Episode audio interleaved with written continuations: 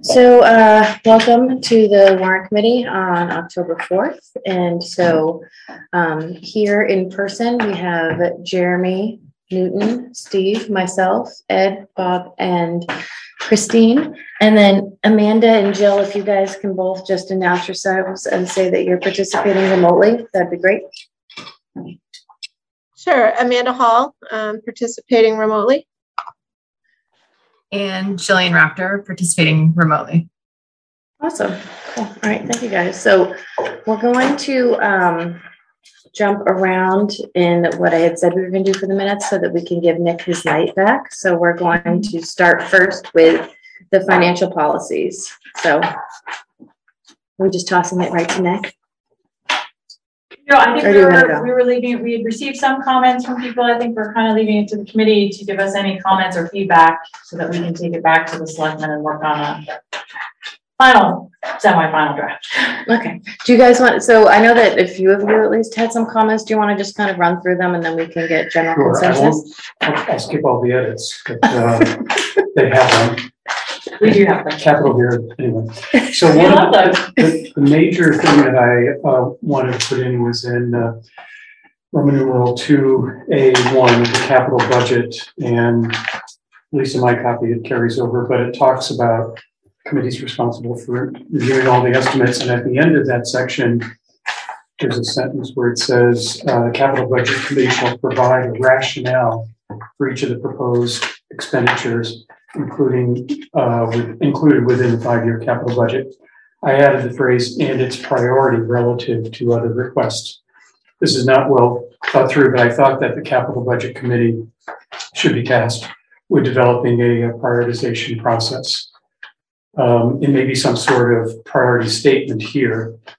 Uh, my reference was the MMA financial handbook, uh, financial committee handbook that, uh, provided, um, several different, uh, characteristics, um, of what evaluation criteria might be, and I thought that the policy could call some of those out for the capital budget committee to thereby prioritize, having flexibility, thereby prioritize its uh, projects.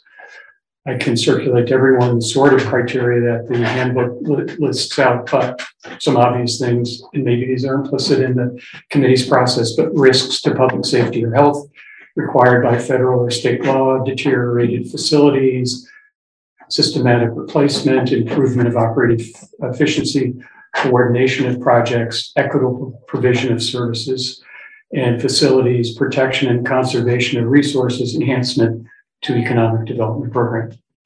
So that was one.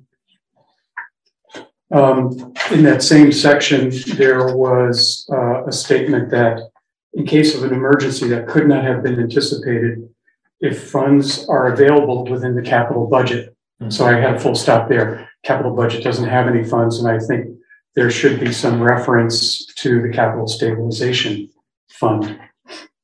Um, anyway, so my specific comment that I sent to you, Christine, and Nick, and Sharon, capital budget doesn't have funds, the stabilization, stabilization fund does, which would need two-thirds vote at, at uh, town meeting for appropriation.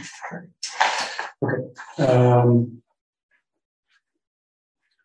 Again, I, in, um, section two, capital building maintenance plan, I call out the fact that, um, well, the statement is sentence, the plan will include estimates. And I say, hey, why not priorities as well? Um, in the next paragraph of that same number two paragraph, talks about the permanent building committee. This may be a little redundant, but it says the twenty-year capital plan will be submitted to the board, for- board for approval. This submission will include an analysis of the impact of the committee's recommendation um, that will have on long-term debt, et cetera. I was thinking that, and maybe this is uh, too redundant, that that analysis should be explicitly the responsible of the PDC, uh, the PPDC.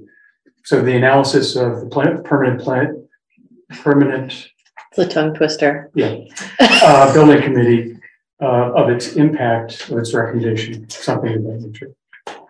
Just tagging them with the responsibility. Um, in letter B of, I think, Roman numeral two, uh, the municipal buildings capital stable stabilization fund, paragraph one and paragraph through three are pretty redundant. I think they could be melded into one, and that third paragraph probably dropped. They both talk about town, town meeting having approved it and one million dollars of funds having been provided. Um, whichever is the more, you know, fulsome disclosure should be kept. Um, they all, there's a definition of the, or res- reference to the municipal facilities evaluation and capital plan. I was thinking that we should identify that as, I think, the twenty seventeen uh, evaluation capital plan, because it's not being maintained anymore. It's under, I think, a new name. Um, Whatever is developed by the director of facilities. I'm not sure it's a new name, but that one that keeps being referenced was twenty seventeen, unless it's a living document. Um, Then just the first paragraph, the last paragraph, right above the letter C, capitalization funds, uh, I think is an old reference to, it needs the word municipal Mhm. defining capital stabilization. fund. Okay. Um, there's a note in C in the second paragraph, note approval of withdrawal of these funds. Um, excuse me. Just above C, there is a note, parenthetical note, approval requires two thirds in the municipal building stabilization fund appropriation. I was thinking that capital stabilization fund should have that same two thirds appropriation. So just cap, copy that down with appropriate fund name. Then in reserves, um, I think it was in the second paragraph, we finally define what the reserves are. Free cash stabilizations. That my style would be to call that out first, so that three A begins reserves, and I brought the sentence forward. Reserves shall include funds available in free cash, other reserve accounts and stabilization fund, but excluding municipal fund, and then go on to the goal of these reserve accounts is to um, just stylistic. Um, free cash, here's a big one. Um, first paragraph, the town strives to, um, but the town shall maintain a free cash balance of two point five percent expenditures. In the DLS, um, document, I think you circulated that to us, Christine, about free cash dated February twenty sixteen. It says the Technical Assistance Bureau tab recommends that communities understand the role of the role free cash free cash plays in sustaining a strong credit rating, encourages them to adopt policies on its use. So here's the, the kicker. Under sound financial policies, a community strives to generate free cash in an amount equal to three to five percent of its annual budget. So thinking that that was sound, prudent uh, financial policy and something that we could aspire to, I begin the paragraph, whereas the town strives to generate free cash in an amount equal to three to five percent of its annual expenditures, the town shall maintain a free cash balance of at least two point five percent. And I know that that one is a debatable point.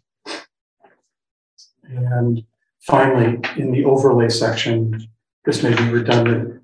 I end the last sentence that reads, um, the Board of Selectmen may request that assessors vote to declare those balances surplus and available for use by the town to fund one-time expenses transferred to stabilization funds or to free cash. That's it.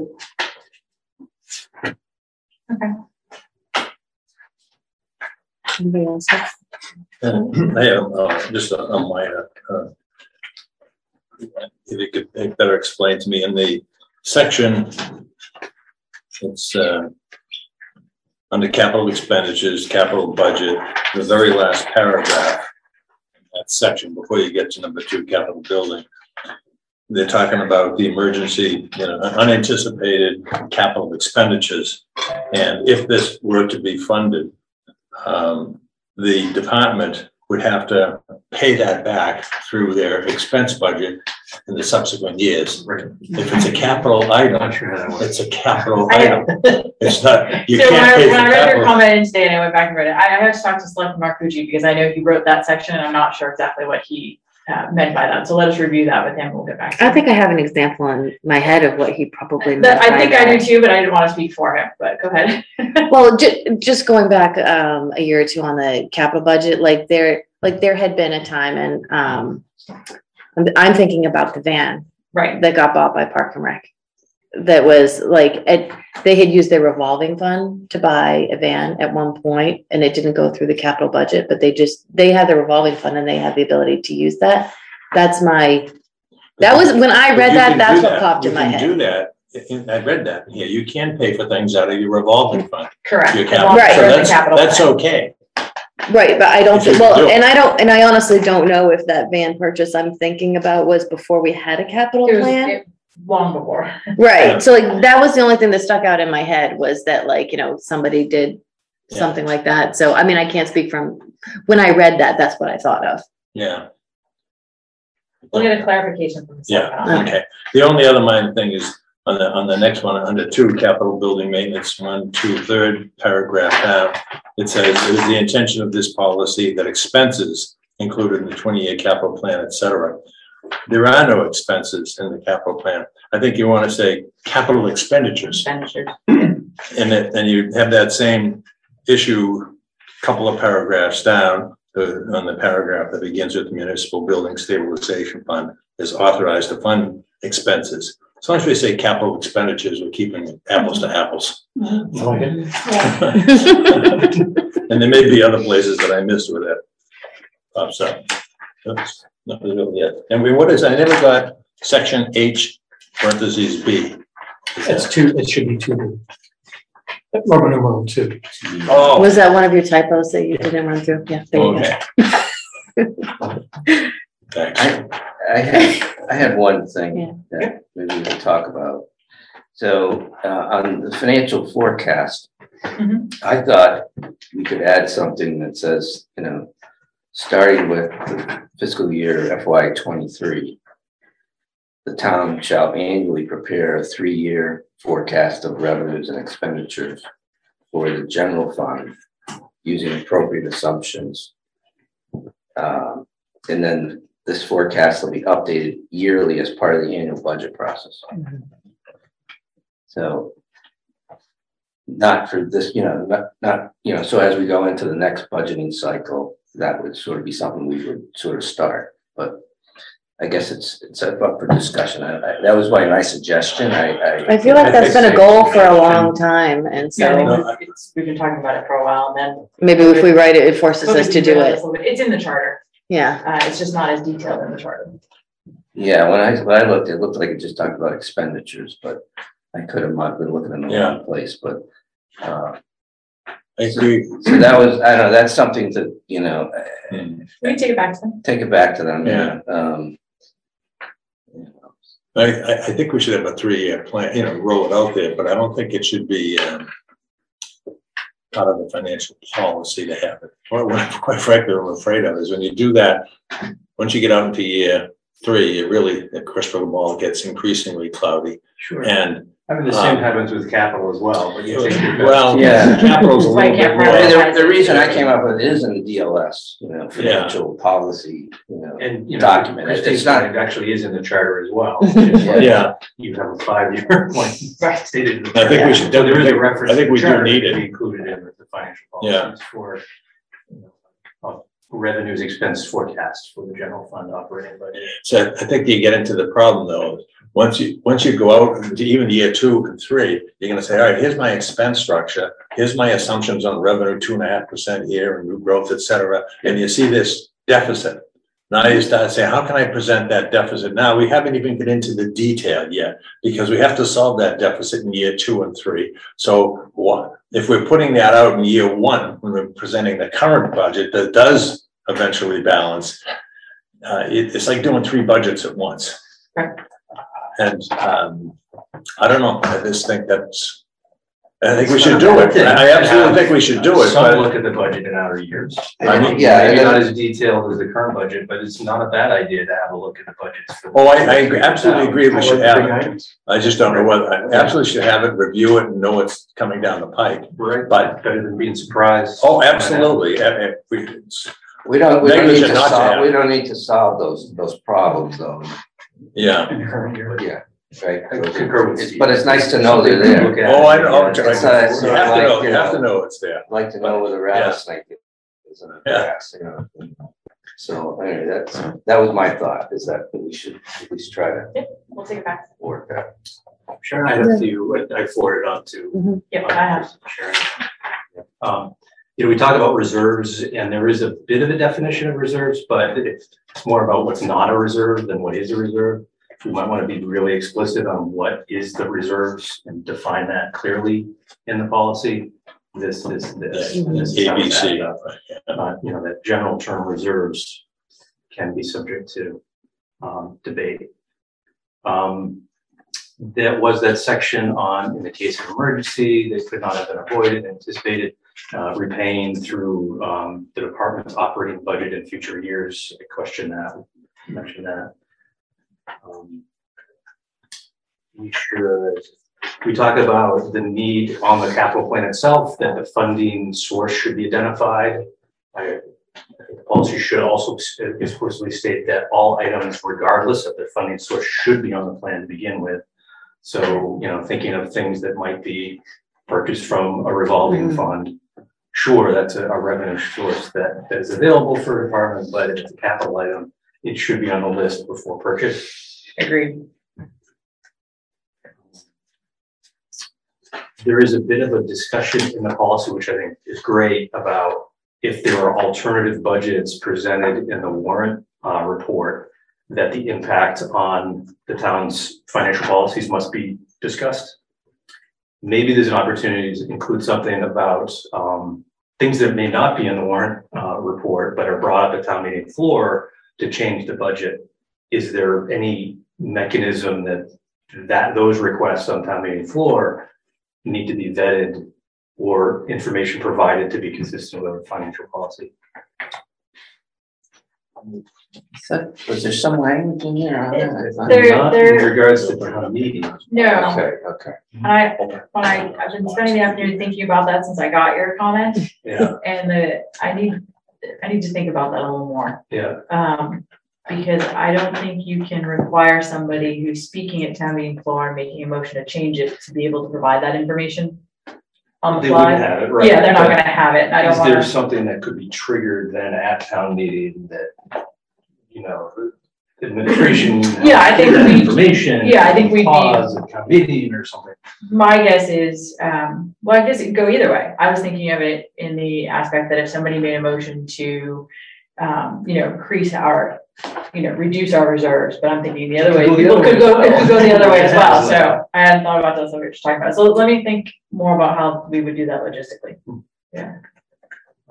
But I would say nine times out of ten, if somebody's doing that, we're gonna end up not meeting our reserves if somebody's making changes to Right. increasing budgets. But be able to call out fairly quickly. and Right, what the concisely change. That it doesn't meet the town's financial policy may help address that motion. Mhm. at town meeting. Um, There is a, a, short discussion on the water and sewer uh, enterprise funds and their reserves, how they're separately uh, calculated. Um, it's related to the overall budget, uh, financial picture. There is a significant revenue from the enterprise funds to the general fund by way of the indirect expenses. Um, it seems that that should be in our policy or a policy on how those indirect expenses are calculated. So that it's transparent, it's clear, we know where that's coming from, is it, is it accurate?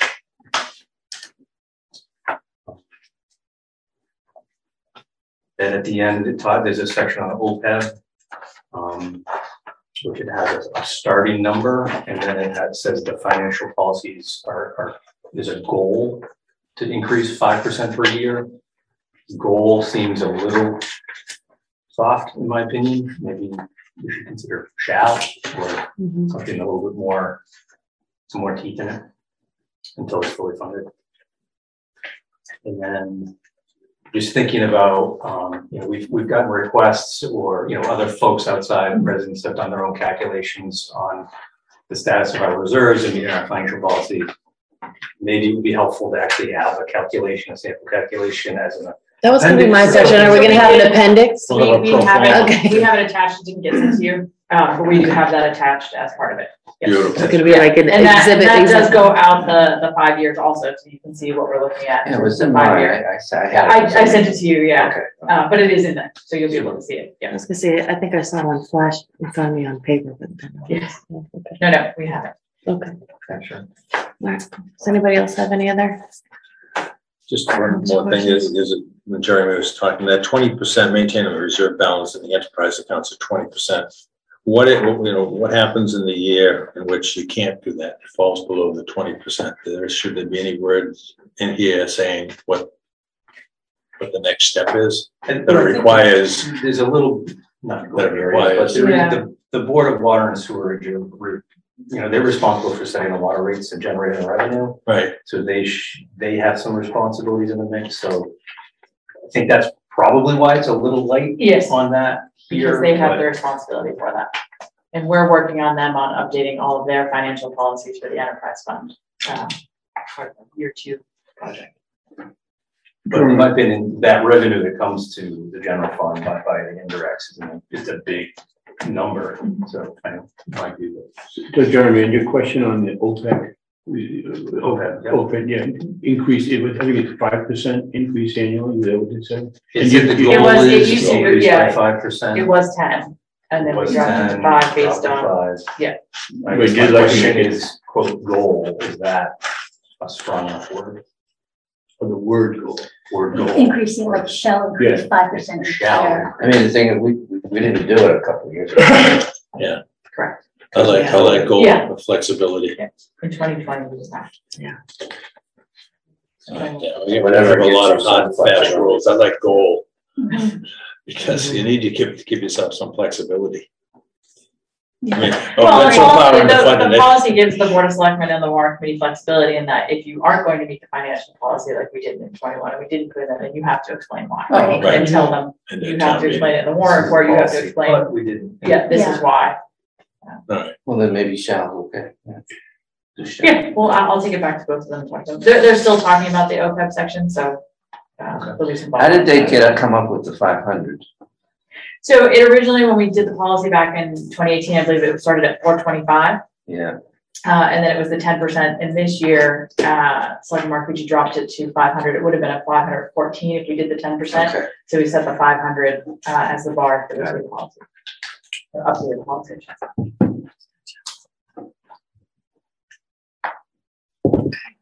Does anybody else have any questions on the financial policy? So all these are gonna be compiled, We'll, maybe a, a new draft, uh. we'll have a issued? new draft, uh, the selectmen will talk about, we'll send them some of the comments that have come in, we'll send that off to them, they'll have some more discussion, and we're hoping to have it in place, uh, and at least the selectmen vote on it by the nineteenth, and then we'll send it off to you. So then we can deal with it in January, because none of us are gonna wanna meet again after. I'm trying to, I'm trying to get this to a meeting too before you all leave me in December. Too funny. Okay, cool. All right. So, um, Nick, I think that you're being released back to your evening. So, thank you for joining us. good night. Okay, Nick, all right. Um, why don't we do the, uh, first couple, I think we have two sets of minutes? I I know, we're- know, I know, where is it? Um, I think we have two sets of minutes, right? I sent around mine very late. I saw that, yeah. And they Did, did people get a already chance to edited. look at Newton's yet? If not, we can do those I next time. looked, I looked at. Yeah, okay. All right, and then um Jill's minutes went out last night too. So the two sets of minutes we have and the dates are. My mind's not working super great today. Um, the twenty-third, I believe, was the date of um Bill's minutes. Jill's minutes and the date of Newton's minutes were the twenty-eighth, Right, right? that's right. So, um, does anybody have any comments or questions on the twenty, the minutes from the twenty-third?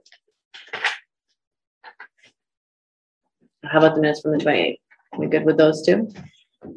Alrighty, we could probably just vote on them together then, to have a, someone have a motion.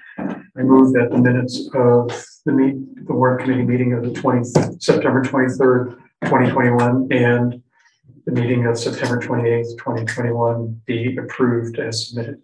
Second? All right. So, yes, obviously. Yes, Yes, Yes. Yes. And then Amanda? Yes. And uh, Jill?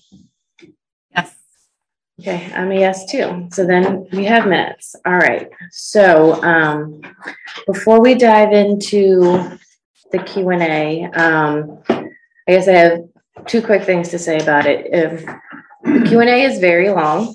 And so for those at home that are watching, if you want to read along with us, they are posted as materials attached to the agenda. So if you want to, you can go to the agenda center, you can click on tonight's agenda and it has all of this Q and A there. Um, but before we dive into it, I just wanted to make, um, a public apology to, uh, Erin Watson, who is a teacher over at the Wheelock School. She had wanted to come to our meeting with the educational program that we had, and she had sent me an email earlier that day and had asked me to read it um, on her behalf, and I unfortunately did not see it before the meeting, so I told her that I would read it tonight. So I'm going to do that real quick.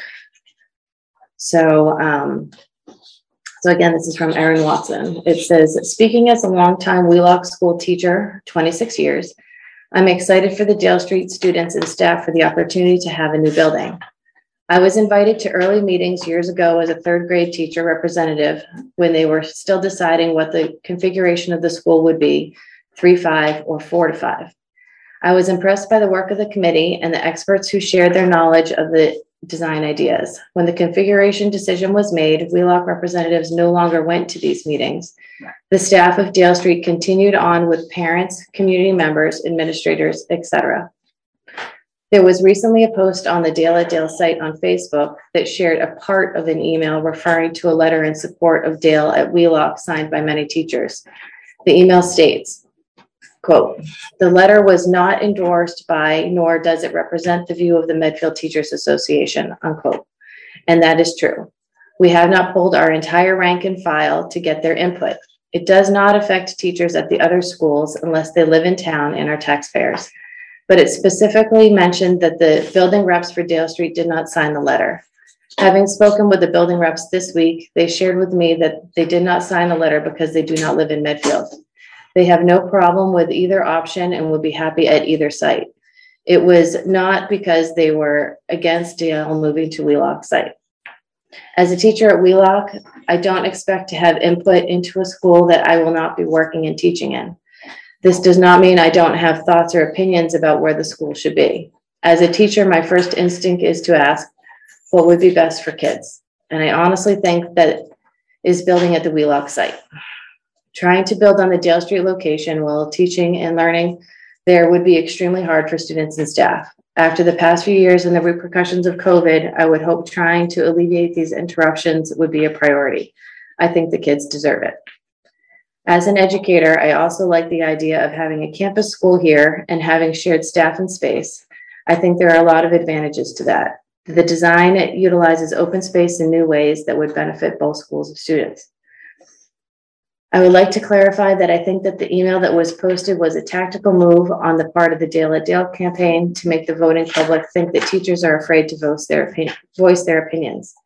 That is not the case. I am currently the new president of the Medfield Teachers Association, and I am not speaking on behalf of the union. I am speaking on behalf of myself, a longstanding teacher in this town who hopes that people will take this into consideration. Signed, Erin Watson. So I apologize again for being behind on my email.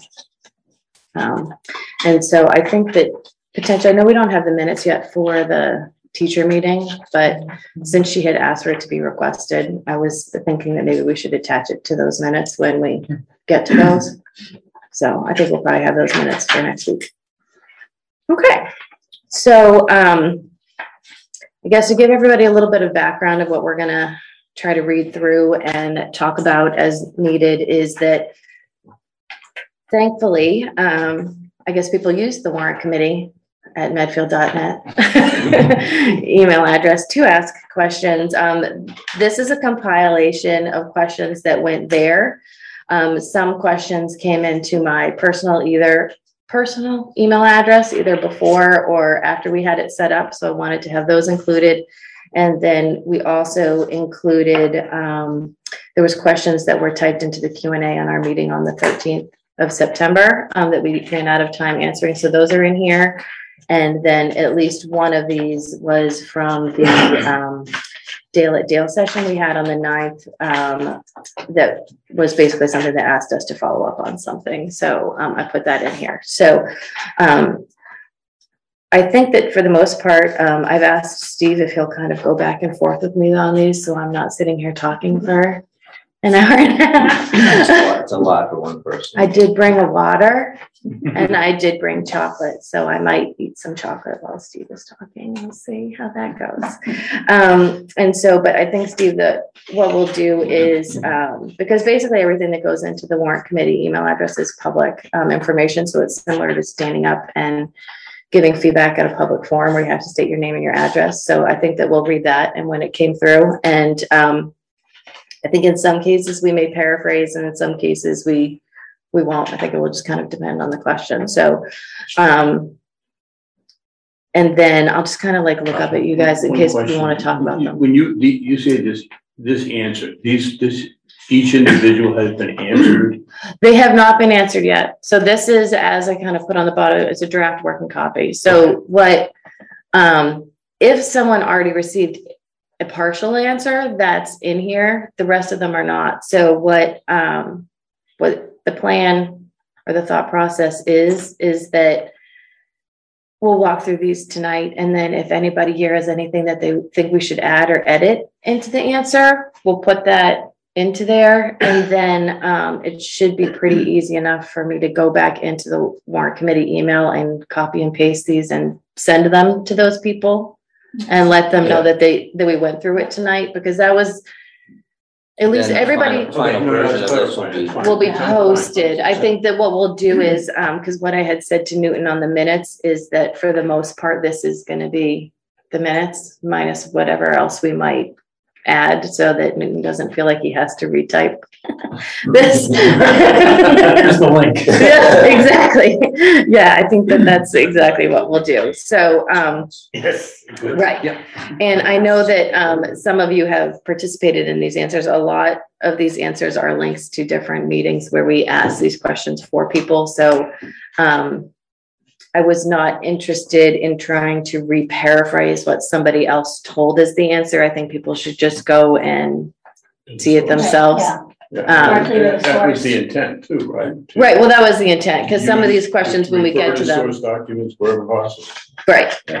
So that there, there are some in here where there's more verbiage that, um, when we get to those, like some of these emails we sent to Mike Quinlan and asked him for answers and he provided Yeah. responses. Um, and I did send this to Mike Quinlan yesterday and asked him to read it because I didn't want him to be misquoted anywhere. So he blessed this is, we did not misquote him. So, and hopefully he still agrees with that after we've finished.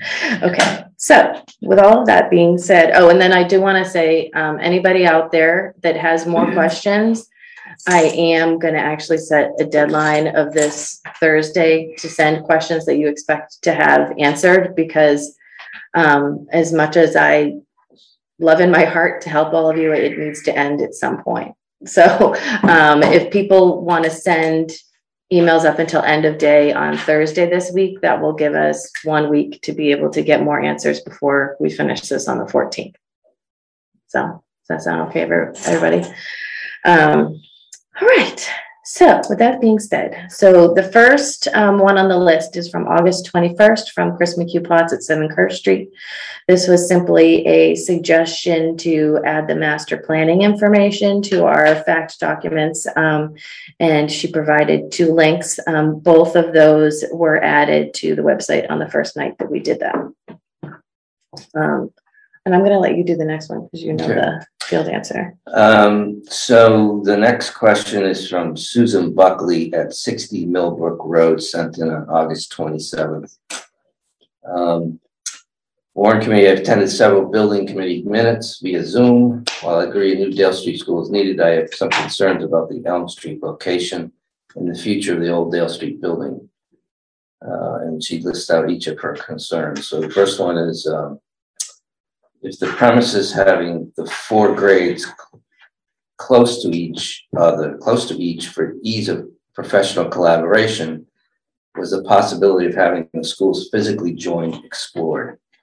Um, and uh, the answer to that is that uh, um, uh, Susan, yes, thank you. We uh, physically connecting the buildings would necessitate bringing Wheelock up to current code, which is a much more expensive project and not one that the uh, SBC felt the town would support. Um, and uh, this was also asked at the warrant committee subcommittee meeting with the SBC on August 31st. Um, the next question was uh, regarding installation of artificial turf. Uh, she mentioned that on a Zoom call, it was, it was mention was made of installing artificial turf to replace one of the fields uh, that the new building would be sited on at a cost of two million. Um, and the answer to that is there.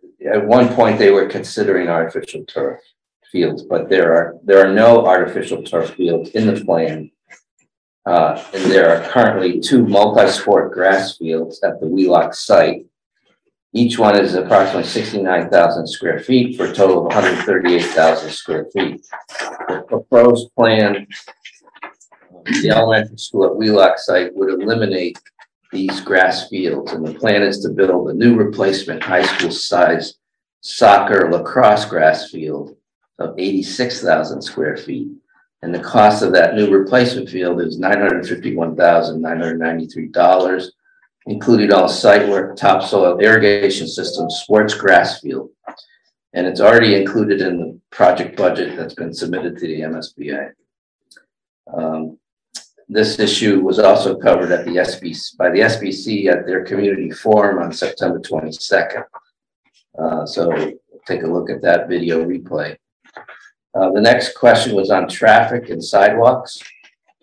And that, um, uh, she, at the Zoom meeting, a slide showing the three roads, Knollwood Cross and Stephen, with one-way traffic did not list hours that they would have, would have limited through traffic.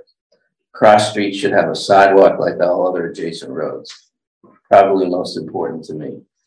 Um, so on the, the sidewalk on Cross Street, that was uh, explained along with the other traffic mitigation proposals at the subcommittee meeting with the SBC on August 31st.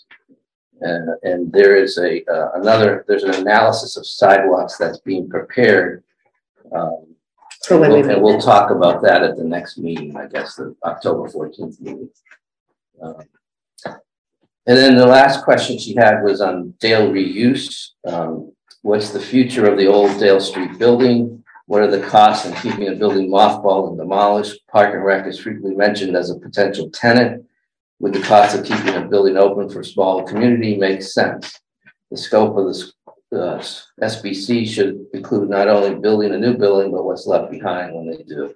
Um, uh, so, uh, yes, as everyone knows, the issues with the Dale building, uh, as well as future uses, uh, we dedicated a complete uh, meeting to that on September 23rd, 2021. And the replay is available.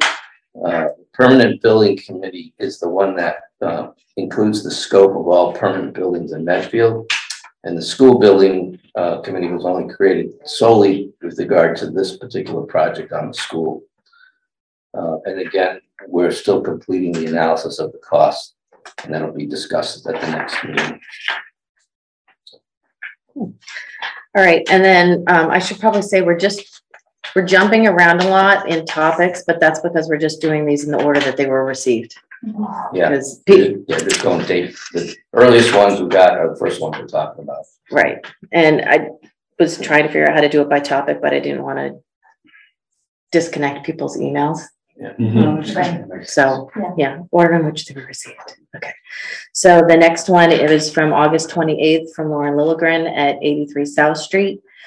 Um, and so what she says is, as a person living very close to the center, I'm particularly interested in the disposition of the Dale Street School and the estimated cost of the taxpayers.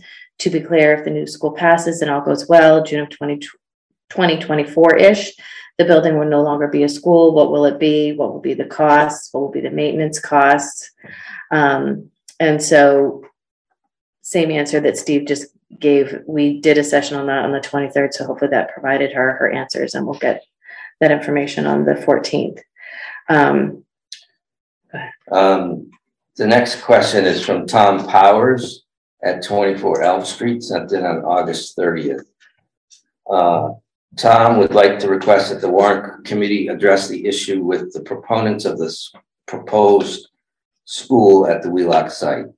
If constructed, it appears that the project will push dog walkers toward the center of the well protection district, literally towards the wellhead, as I understand it. Every day, many dog walkers walk at Wheelock and are happily letting their dogs roam free without the constraints of legally required leashes.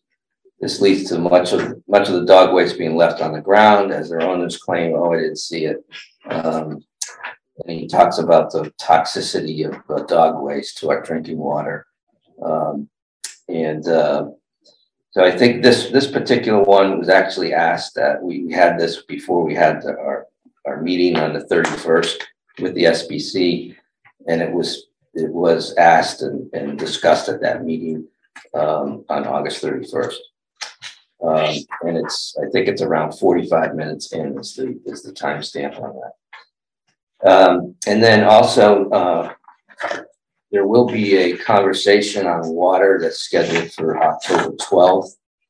And the attendees that are gonna be attending that are Maurice Goulet, the head of DPW, Bill Harvey, Water and Sewer, Mike Quinlan, the chair of the SBC, and then consultants from Nitsch Engineering and Environmental Partners.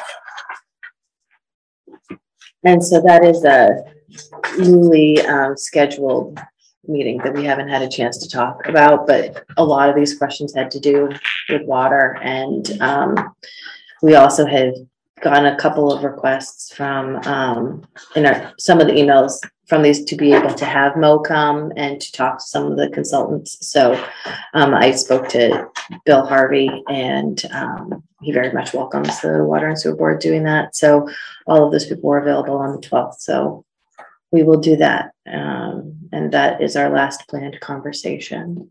Um, okay.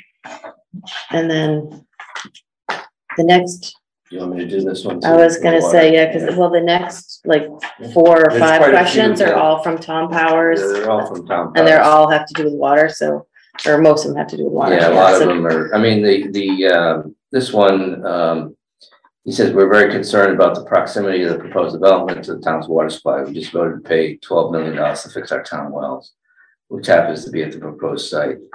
Um, and he, he talks about the water and sewer board member, I guess it was Bill. I think it was Bill. Harvey, yeah. who uh, um, spoke at the town meeting. Uh, the- and he refers to him as the gentleman from the Water and Sewer Board appears to misremember and therefore mislead taxpayers on the forty, at the forty-one second mark, saying the proposed project would impact, would not impact aqua, impact the aquifer. And we, we, um, we addressed this specifically. I reread the quote from the town meeting at the August thirty-first uh, meeting. Uh, So that's covered in that video. Um, and, uh, you know, the same comment about the water, uh, the, the water topic that we're gonna be discussing on October twelfth. Also there.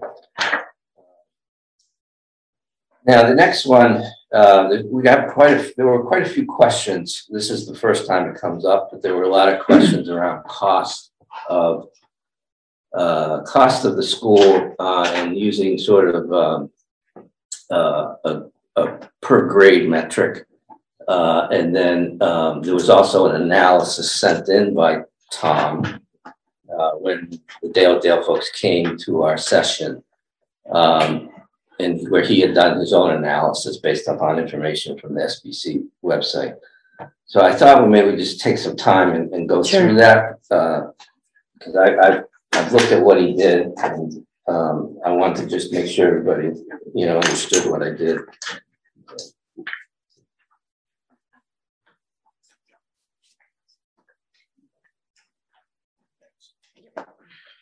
This, this first slide is the, uh, is what he handed us. Uh, this is his comparison of uh, the total cost figures from the MSBA. And he has, um, I don't know, maybe like nine, nine towns on here, uh, including Medfield. Um, and what he's done is he has taken, uh, the Medfield construction cost, uh, of eighty-two million. Uh, and he's compared it to the construction cost of all these towns. So one of the, one of the observations I had was This- that, And this is Tom's, right? this is Tom's analysis, yeah, so this first one on top is.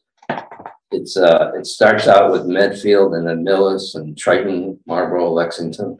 That's Tom's analysis. And that, that particular one, you know, he's got on here the Medfield column of, he's got the eighty-two million dollar number, and he's comparing it to construction costs for all these towns. So one of the issues is that the eighty-two million is not construction costs, that's the total project cost, okay? So that, that was sort of the first thing I noticed. He, the other, second thing I noticed is that the, uh, the construction costs that he, he put on here were the bid, the final bid cost, okay? And so, um, they are from the MSBA website, they are the, the bid costs, and I, and I, I'll show you where, where those numbers come from in a minute. Um, so those were the, the two big observations I had. Then I put together this, this sheet here, it's like a two pager. Steve, before you go on. Yeah. The big costs that you pulled from, from Millis through where, those are the construction costs, not total project costs. Construction cost. Whereas you contrast that to the eighty-two million being total Total, project. yeah, yeah, that, So you have that, an apples to orange. that's an apples to orange comparison. He's taking the, the full project cost of eighty-two and comparing it to just the construction cost. Okay. Okay. And then the other second item is that he's using the bid, the bid numbers instead of the schematic design. uh, Estimates. Estimate. So the, these are the two sources that I use. They're, they're the MSBA reports.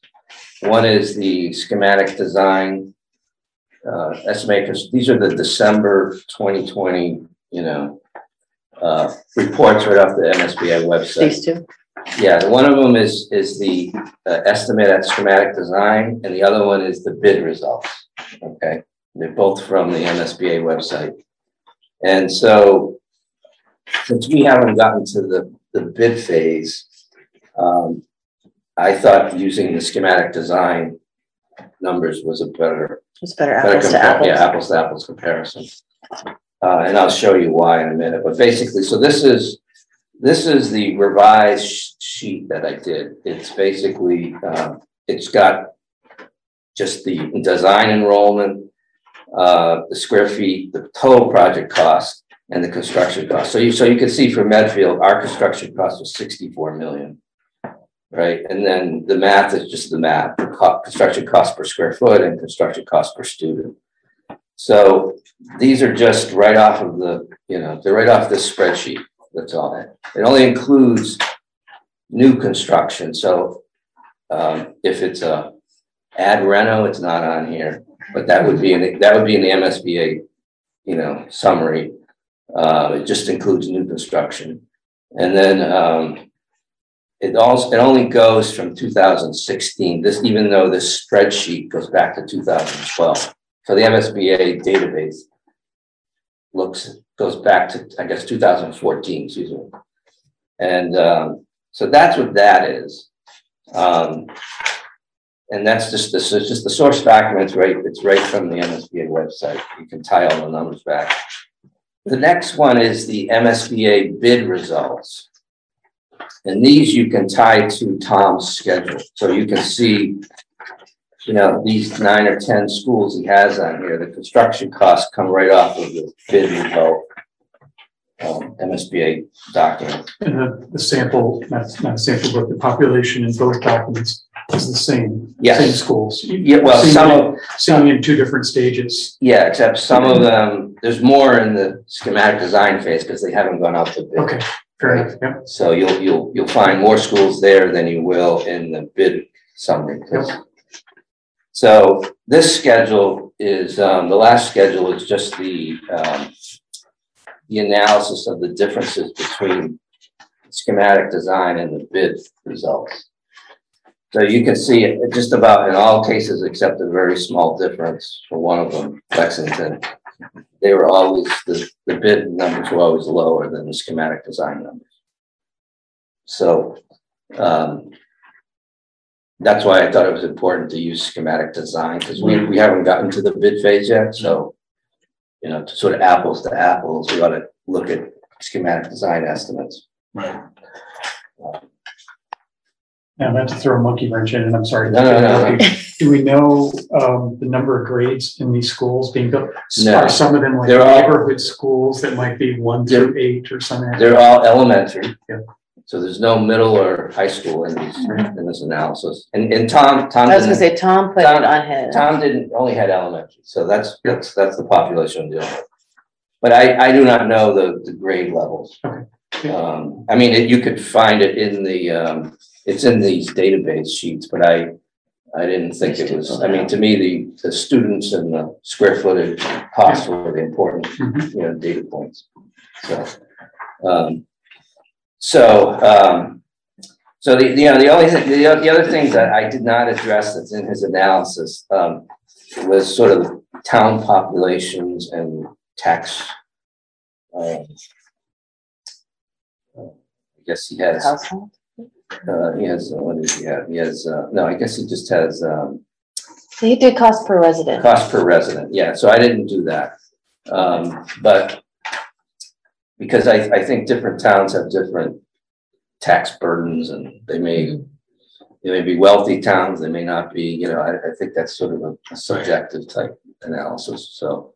Um, so anyway, so that, that's what I did and that's, this, this sheet is what, you know, what it resulted in. And you can see that there is, you know, um, so to sort of, you know, I think Tom, based on his, the analysis he did, he concluded that we were the highest ever in, you know, for all of, you know, history, basically, you know, and so I think what this shows is that, you know, we're not the highest ever. Um, even going back to two thousand nineteen, towns like, uh, Amesbury and Westboro were, and that's, that's like two years ago, so they, they were higher than us.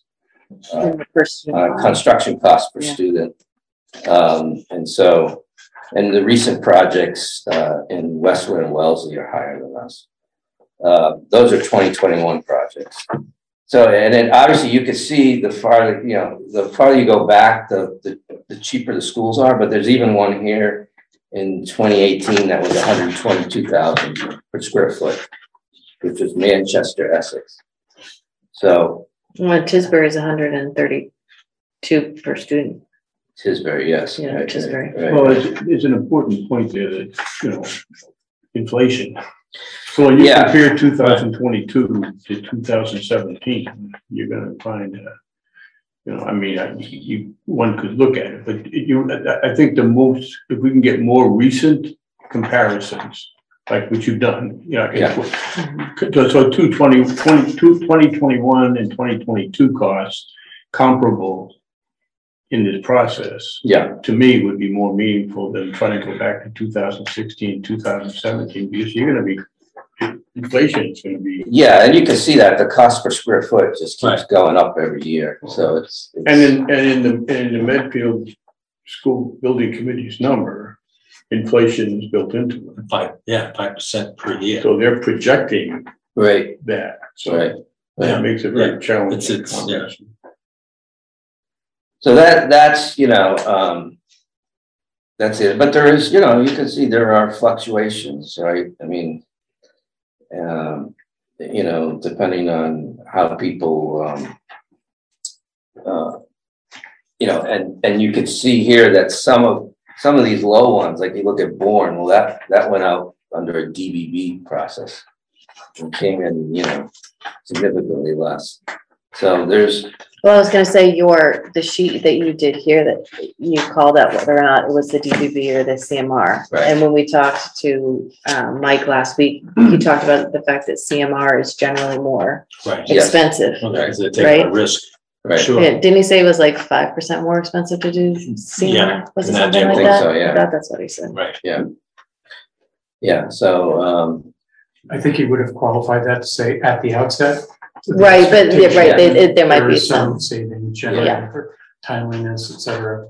right, right, right, I think even one of the interesting comments I thought he made in one of his presentations was that the larger the square footage of the building, the lower the cost, obviously, per square foot. Yeah. Because so many of the costs are fixed. You know, If you have a, a gym this big and the lighting is X amount of dollars, you can add s- a little more square footage to the gym without any incremental cost of lighting.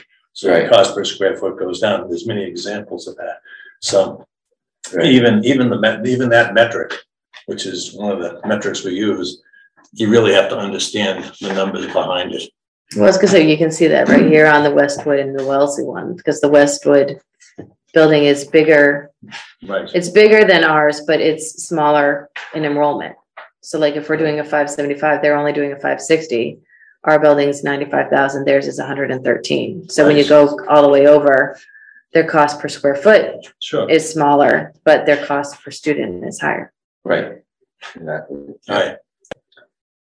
So you have to peel the onion. Right. Yeah,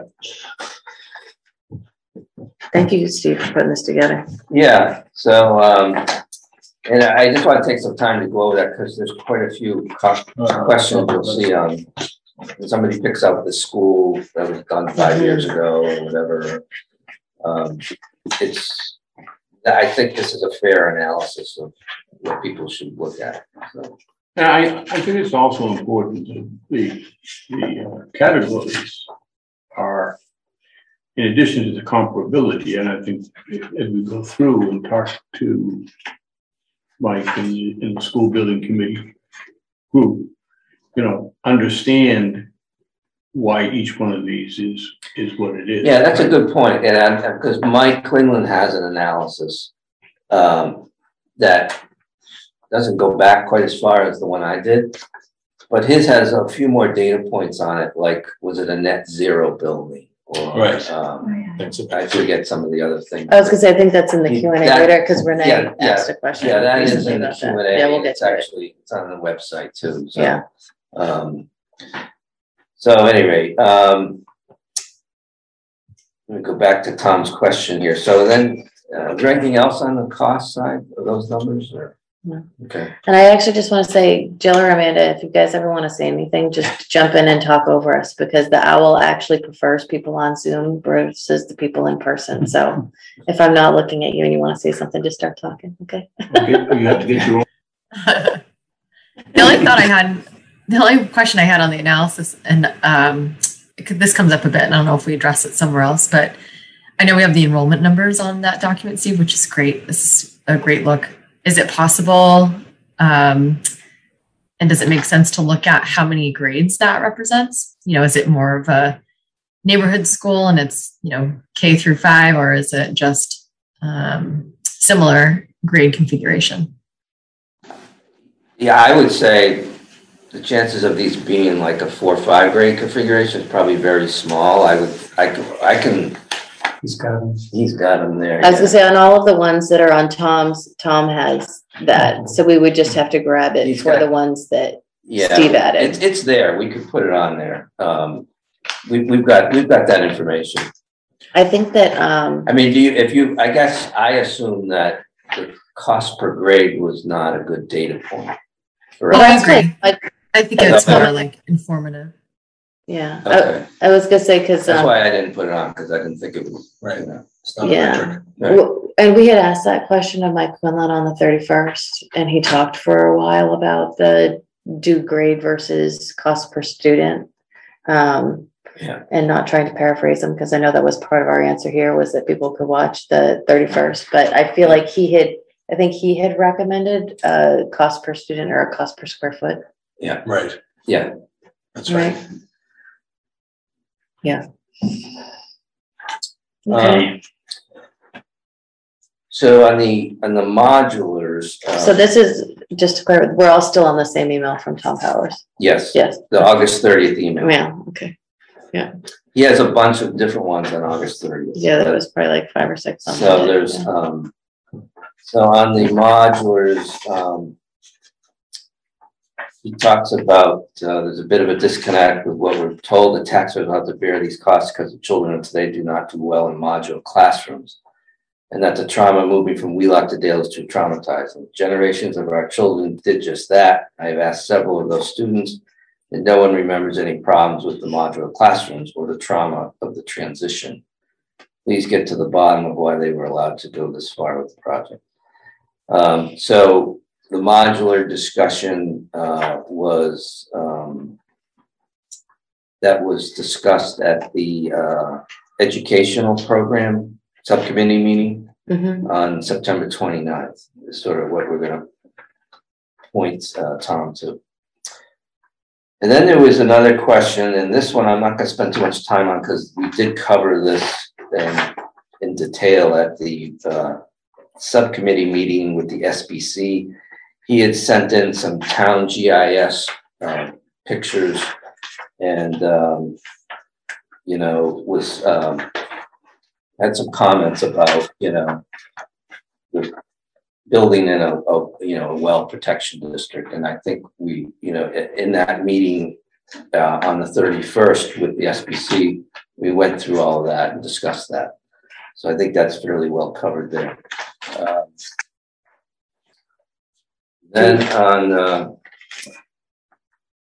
he has, he has some other, you know, things that he talks about around water. And, um, you know, I think in the last meeting we had, we, you know, where we talked about, I, I talked about some, adding some additional documents to the website around what the schematic design calls for, um, and the actual design of what they're trying to do, uh, at the site with, um, uh, with the stormwater drainage system. Uh, you know, though, obviously, those are designed to improve the, the current conditions. Um, and, um, it's going to address both the qual, quantity, rate, volume, and quality, uh, which would be constructed for the new school and parking lot. And it's going to meet all state, local, federal regulations and require quantity and quality mitigation measures. Uh, and then the- adding the, the Mass DEP approved stormwater systems to not only the new building, but upgrading the existing Wheelock parking areas will result in an increase in water quality for stormwater that's recharged into the ground by bringing the entire site up to current codes and best practices. Um, so that, um, the last question I, he had was on the, uh, given an oil spill has taken place at the site, apparently it is entirely possible, so it is dangerous to ignore that possibility. Um, and that issue was addressed at the SBC meeting. Um, there was a letter that was produced, um, and we put it on our website uh, about that particular oil spill and the uh, cleanup efforts that were undertaken um, around that uh, back in uh, 1988, I think it was. Um, and then, uh, and the other comment is oil spills are not a future risk due to the new building being designed as an all-electric building. And the existing Wheelock site school, the existing Wheelock school is being heated by natural gas.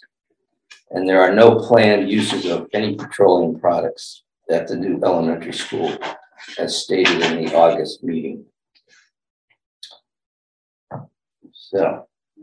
I think these, this next section is just the same stuff, um, you know, around oil and oil spill and then, um, the water, water issues. So I, Right, and he's, and he sent us a PDF from a Boston Globe article about road, road salt. road salt, right?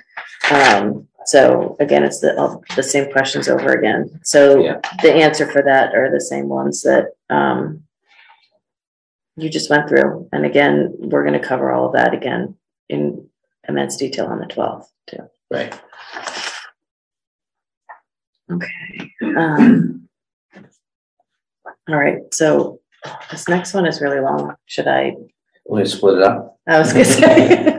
Um, okay, so Yeah, then this is a long. this is a really long one. So this is on um So on September first, um, Renee Howley at Three Harding Street, um, sent us several different questions. So I think that maybe what I'll do, Tony, maybe I'll read the first paragraph and we'll address those maybe. Yeah. Um, so I want to thank you for your thoughtful comments and questions during the meeting regarding the new school replacement project. I appreciate any and all efforts to make sure it's cost effective.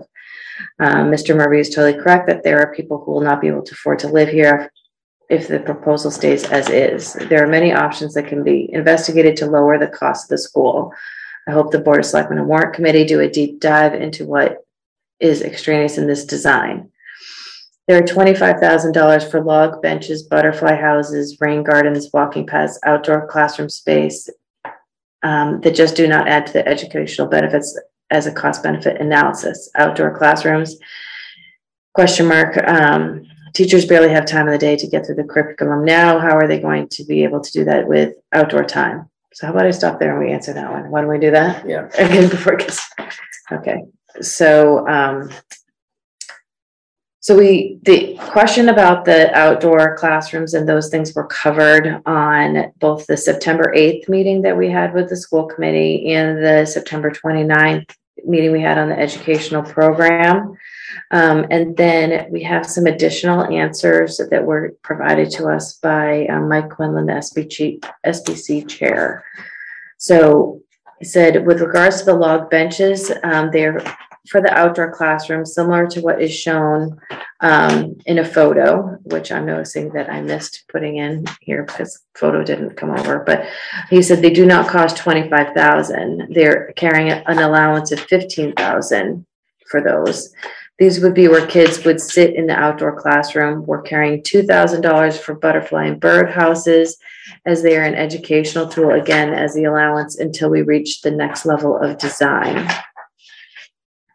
Um, many studies have shown that the health, physical, emotional, and mental and educational benefits of teaching outside. A simple Google search will lead you to a plethora of research. There is very this is very common these days at the elementary school level. These outdoor classrooms have been an even bigger fo- focus since COVID. Schools that do not, that do have them, have used them far more than pre-COVID. And in my mind, cutting that, them to save an order of magnitude, um, sixty thousand dollars on an eighty-two million dollar school designed to last fifty years is short-sighted, but that's a value judgment admittedly. Um, I would encourage anyone who is interested in learning more about how they would be used to consult Steve Grenham or the teachers. So I would wholeheartedly disagree that they do not provide an educational benefit. And just to repeat, I'm quoting uh, Mike Quinlan.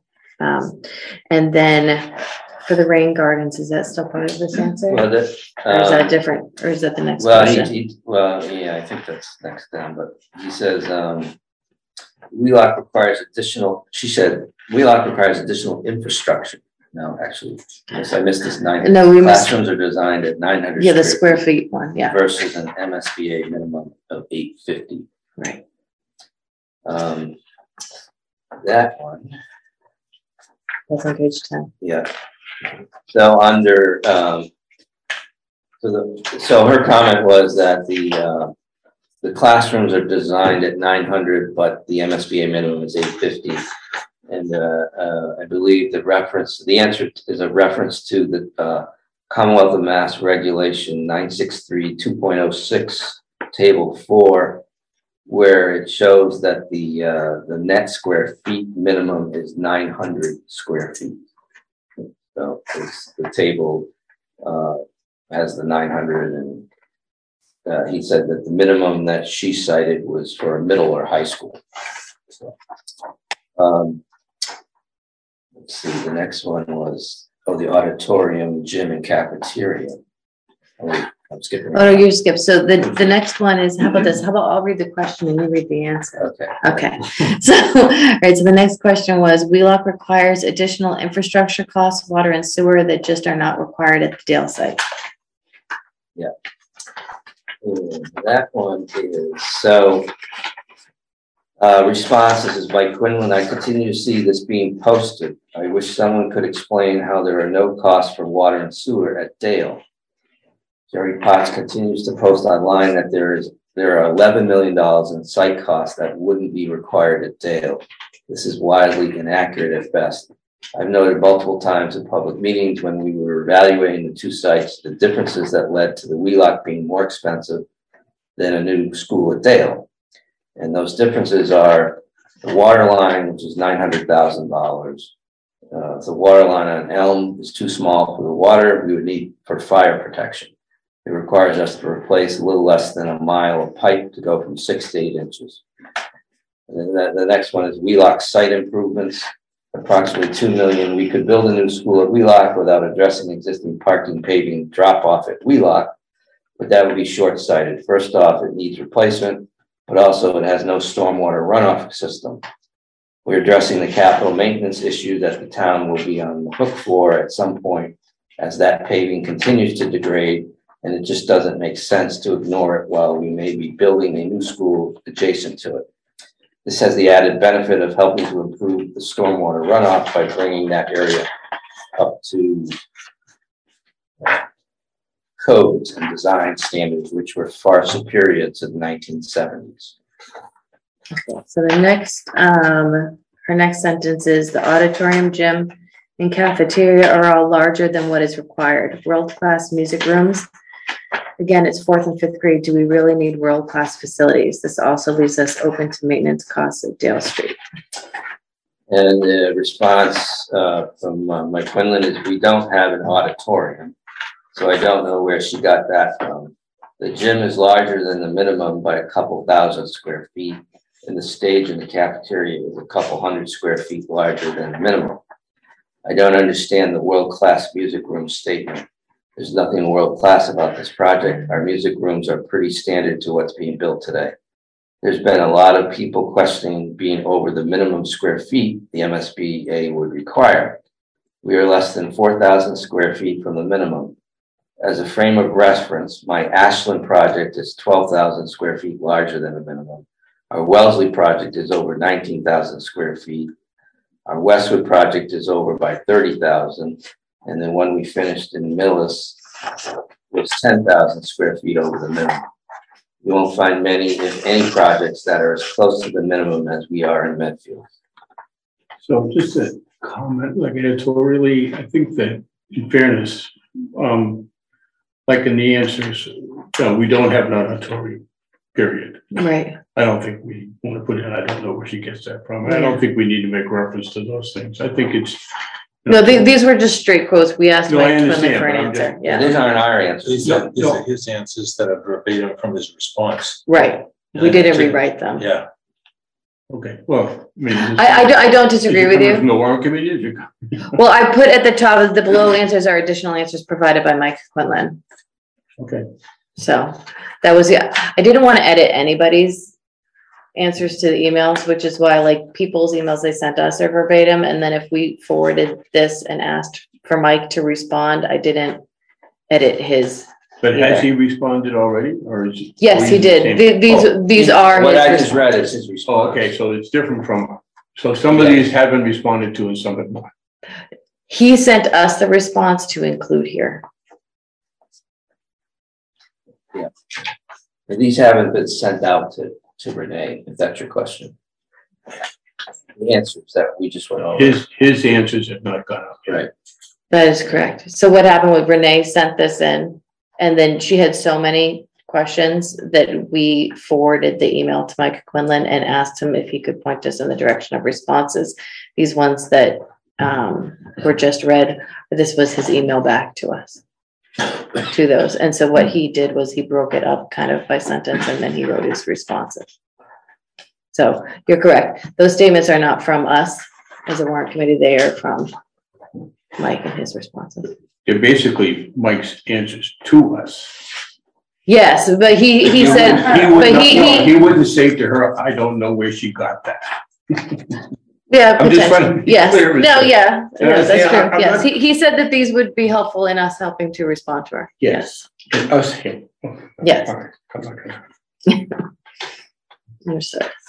Okay, um, all right, so the next one is, um, The arguments about going to a two-school system really doesn't play into this either. The MSB requirement is for five hundred and seventy-five kids, whether built at Dale or Elm.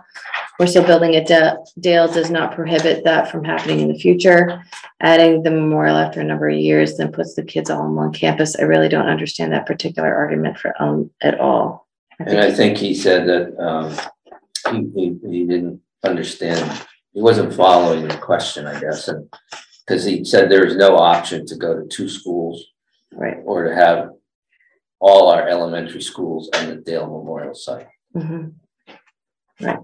That's Mike speaking. That is Mike speaking again. Um, the, and then she had some questions on the comparisons. And so she talked about Abington, built two schools, a middle high school campus that houses grades five through twelve. And plus pre-K housing approximately twelve hundred plus kids. That school opened in twenty seventeen for a cost of ninety-six million, spending eighty-two million for two grades on one building seems um, absolutely unacceptable to us taxpayers. I understand costs have increased, but I cannot resolve the two in my head. Um, And he said, um, again, this is Mike, uh. He thinks there's some, some, some, some things there that need to be corrected. Um, Abington did not build two schools, they built a single school to house their middle school, high school grades, five through twelve. Looking at costs, it should be compared from time of bid, not when it opened. Abington was bid in fifteen, we are pricing our project in twenty twenty-two dollars because that's when we will bid. That's a seven-year difference. They did build it for ninety-six million. And the cost per square foot for that project was a little below average for that time. Obviously, construction prices have increased significantly since then. It's also hard to compare elementary school to a middle school, high school. I have plenty of recent elementary school data to compare that gives, that, you know, and it goes. And I think the last thing he, he said is, um. Westwood and Ashland are particularly relevant, uh, you know, schools to look at. He said that, uh. Westwood is five hundred sixty students, eighty-seven million total, I mean, these are all in that spreadsheet, so I'm not gonna walk through them. Um. That- That's it, is that it for that question? that, that's it for that email. And then she did send another, Renee Howley at Three Harding Street sent another email on the third. Um, and so this one was, she said she watched the meeting with the PAC, and we're assuming based on that date that she means the, um, for our kids for our school PAC, because we had not had the Dale meeting yet. Um, it says that also raised another alarming point that the outreach was gonna be targeted at the P, PTO New in Town and groups like that.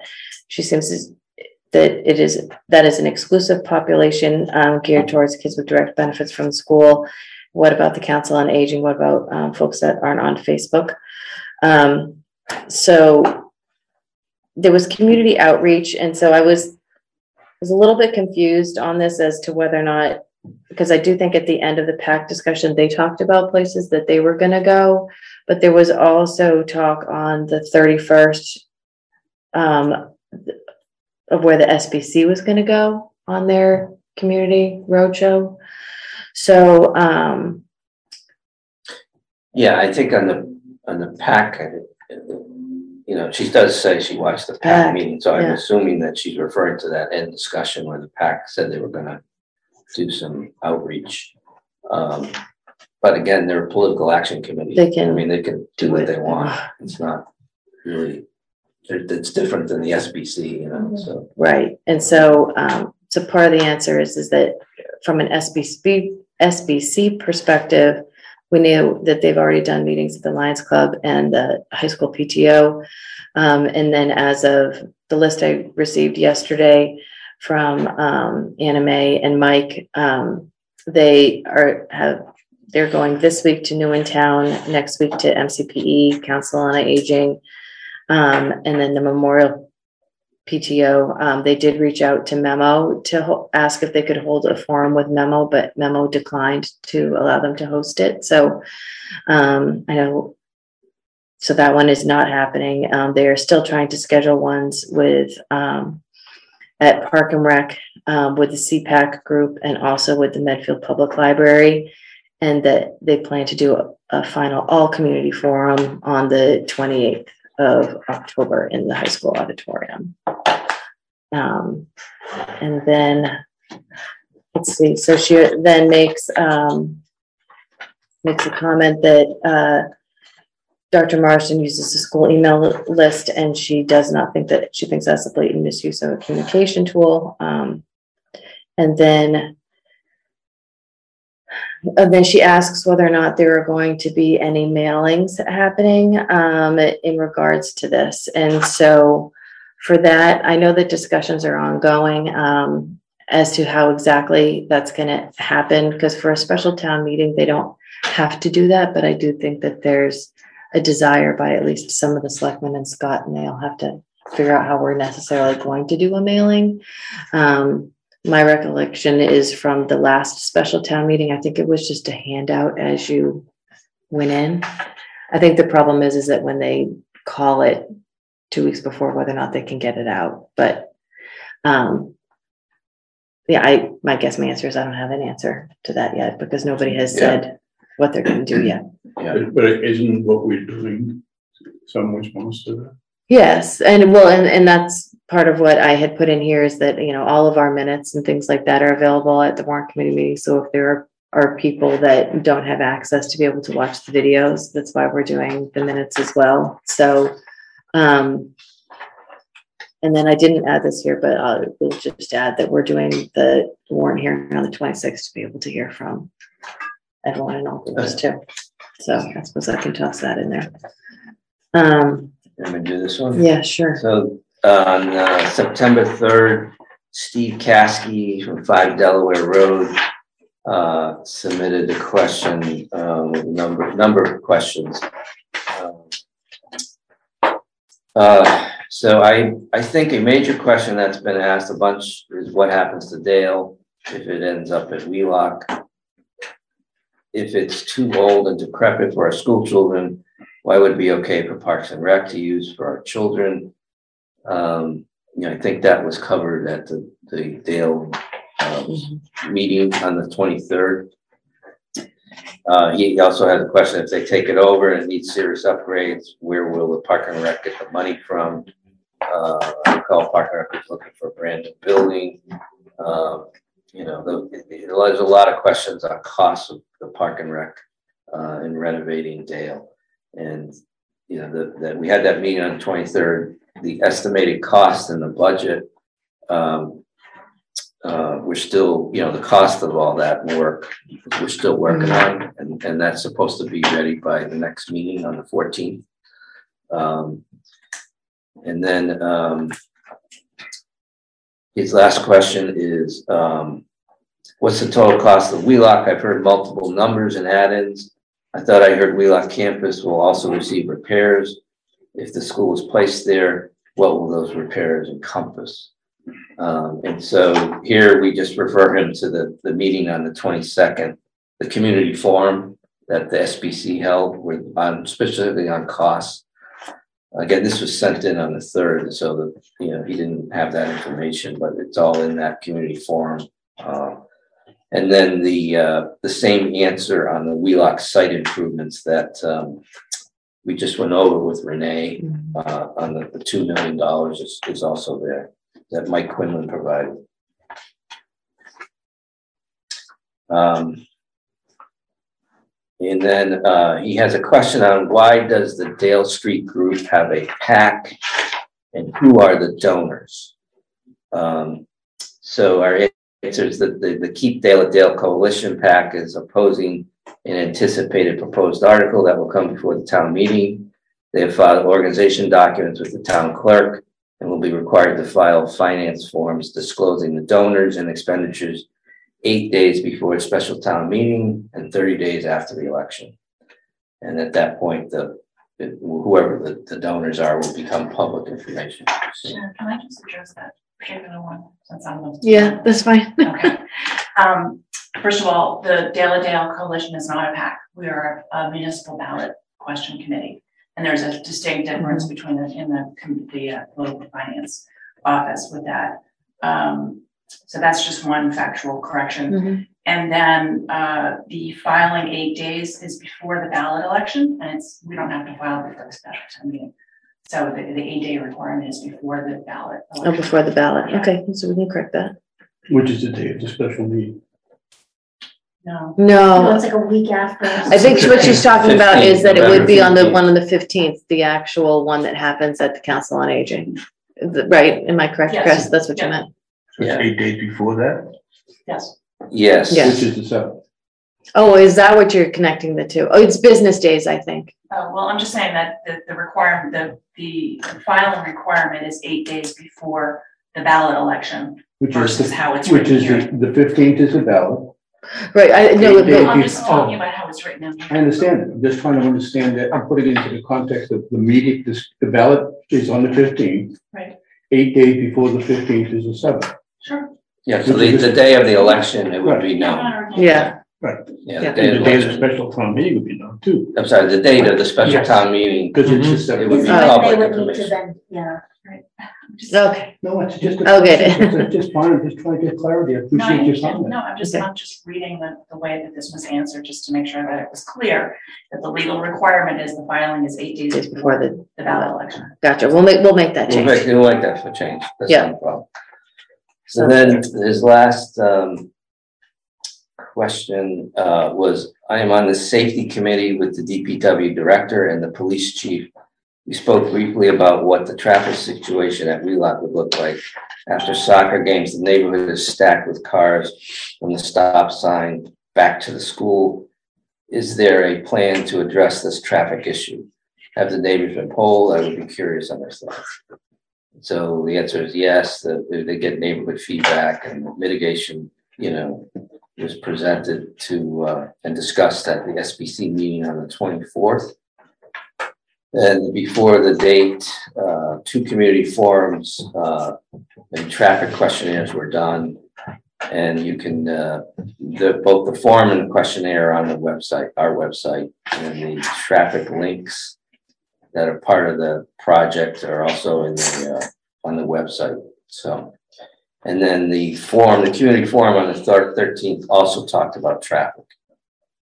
So, So I think what you. Uh, yeah, I was gonna say, I think that's the end of, yeah, so the next one is Tom Ramlow at One Maryland Road, um, and this was from September fourth. And so he has a, a few questions here, so the first one is, um, the Wheelock campus site idea has the often noted multiple advantages of closeness of the two to five grades and overall space that the Dale Memorial site lacks. However, if the November override fails short, falls short of two thirds, what happens in hundred and twenty days to the eighteen million dollar MSBA grant, um, is there any guarantee we'll get it all back next time? Or can the MSBA equally just reject a new submission? Um. keep going. These all seem to be related to the same Yeah, thing. I mean, in, in essence, I think Tom is asking what happens if it passes and what happens if it fails. And we covered that several times. Um, and so the answer is we can't predict the future, but if you would like to listen to all of that, we talked about it on Au- August thirty-first. Um, we also talked about it on September twenty-third. Um, and then I have, oh, and then I also have it listed here September eighth and September 29th, and I think the reason why I listed that was because in the reference um, in his first sentence, he said it has advantages of the two through five, so I deemed that as also asking about the educational plan, which is why I listed the eighth and the 29th. Um, and then he just says, have you ever, have you considered MSBA's past ten history of long delays with the majority of fail votes, new construction? Um, and so again, we covered that in the thirty-first and the twenty-third. So, um, do to do the next one? yeah, uh, Tom Powers on the September seventh at twenty-four Elm Street. Just watched another video regarding the proposed school project. I had another point to bring up. There was a discussion of how basketball courts, which appear to not be for third and fourth graders, are much in need in Medfield. And that we have kids today who have to go to Wellesley to practice. Uh, the indignity of it all. Ten years ago, my kids drove to Wellesley to practice back in the day and survived. It's actually very safe there. They practice at Dana Hall. The school project is not a park and rec project. My kids also played pickup at the police station and the high school. These courts are free with no rental costs. Uh, And then um, I would suggest that the warrant committee ask why the school building committee feels it was tasked with the with the, with asking the taxpayers to solve a rec league basketball court shortage. There have been several private developer proposals over the years that seem to improve courts that for whatever reason didn't happen.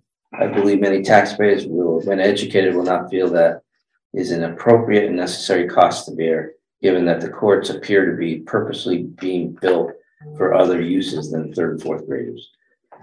So, um, uh, the discussion on, you know, the answer on this was, was, this was talked about, um, on the sides of the gym and the basketball courts with the SBC on the thirty-first of August, and it was also covered during the, uh, school committee meeting on September eighth.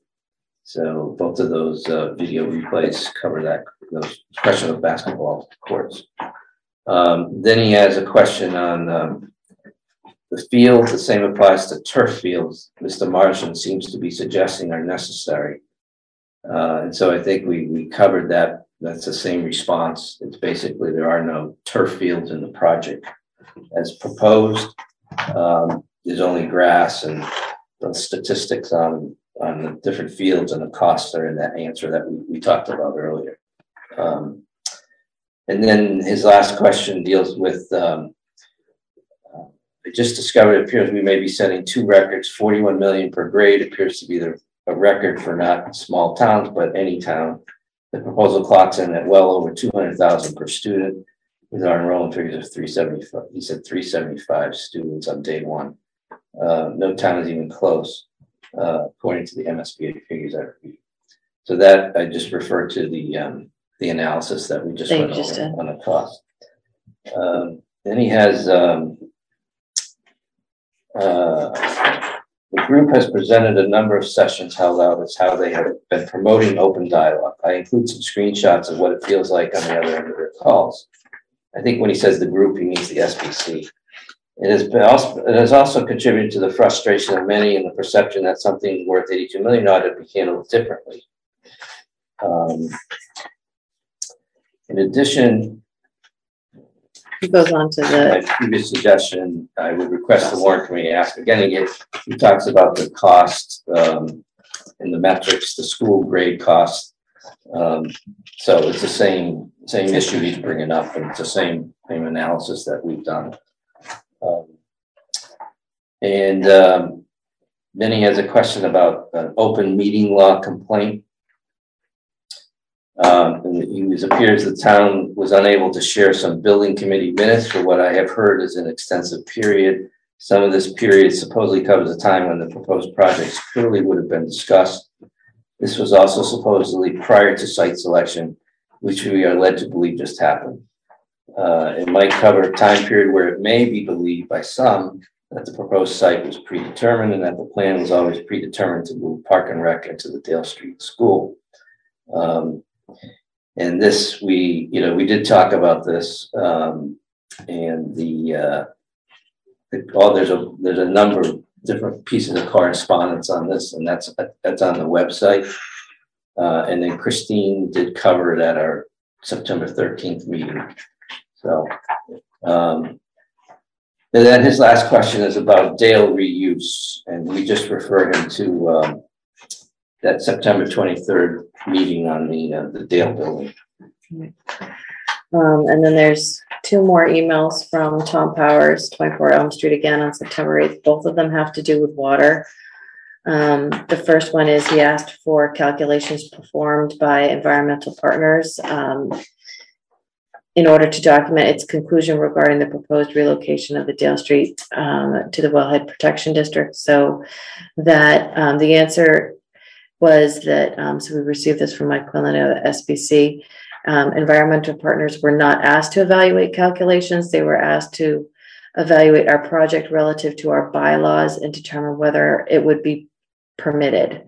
Calculations for stormwater aren't completed until later in the design process and are submitted to necessary permitting agencies. And so, um, the environmental partners consultant who wrote that letter is coming on the twelfth of October, so we would suggest that um, Tom listen to that one. And then also on the eighth, he sent another email asking about the oil spill again. And um, whether or not the town should engage in some soil testing prior to construction. So the answer for that is, um, we talked about the oil spill again on the thirty-first. And then there is plan to do additional soil testing at the Wheelock site prior to construction. The proposed schematic design budget includes a line-by-line amount of two hundred twenty-five thousand for testing services. And there's another schematic design budget line item for soil disposal, hundred thousand dollars for that, for contaminated soil allowance in the event that it is needed. So I guess the answer is soil testing will happen later as part of the project. Um, and then again, we talk about the meeting. You Um, want- you want to- Oh, yeah, I'll just do this next one, yeah, so then, um, as I had mentioned, I had put in one of the questions, so there was a conversation with Steve Ganem, um, from One Cross Street, um, at the Dale at Dale meeting we held on the 9th, where Steve was talking to us about, um, the sidewalk issue around the Wheelock site, and then, um, I had also mentioned that we should, if we're gonna look at the Wheelock site sidewalks, we should look at the Dale site sidewalks, so, um, I'm still working on that, so we'll have that for the next meeting on the fourteenth. And then uh, Christian Donner, uh, ninety-two Green Street, sent in a number of questions on September 9th, which these were ones that he asked at the, at the actual morning session Mhm. that we had with them, and he, we asked him to put them in, in an email and send them to us, so he did that. Um, so the first question is, uh, the general process question. Instead of a due diligence process after the fact, we spent a million already on planning, could we be doing a cost due diligence? upfront instead of budget cap going into larger building projects? And I'm, I'm gonna combine this one with, uh, his last question, which would it make sense to have estimates independently reviewed by an expert who's not paid by the project or working for the SBC? So, uh, so to thank Christian for his comment, but the, the, uh, the MSBA process establishes certain steps and phases that are required to be followed. One of those steps is to accomplish a feasibility study.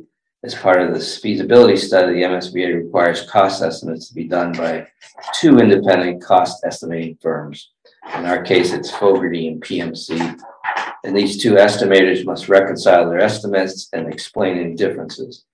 The costs related to town building projects uh, in general are ultimately subject to review by the permanent building committee, or in this case, the school building committee, the board of selectmen, the warrant committee, and ultimately approval by residents at the special town meeting.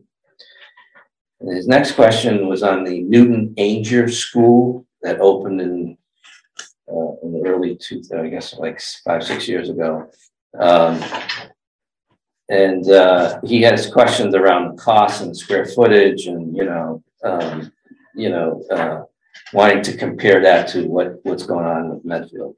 And so we understand, our answer we put together, we understand Newton Angier School was approved by the MSBA board in October two thousand thirteen and started construction in two thousand fourteen.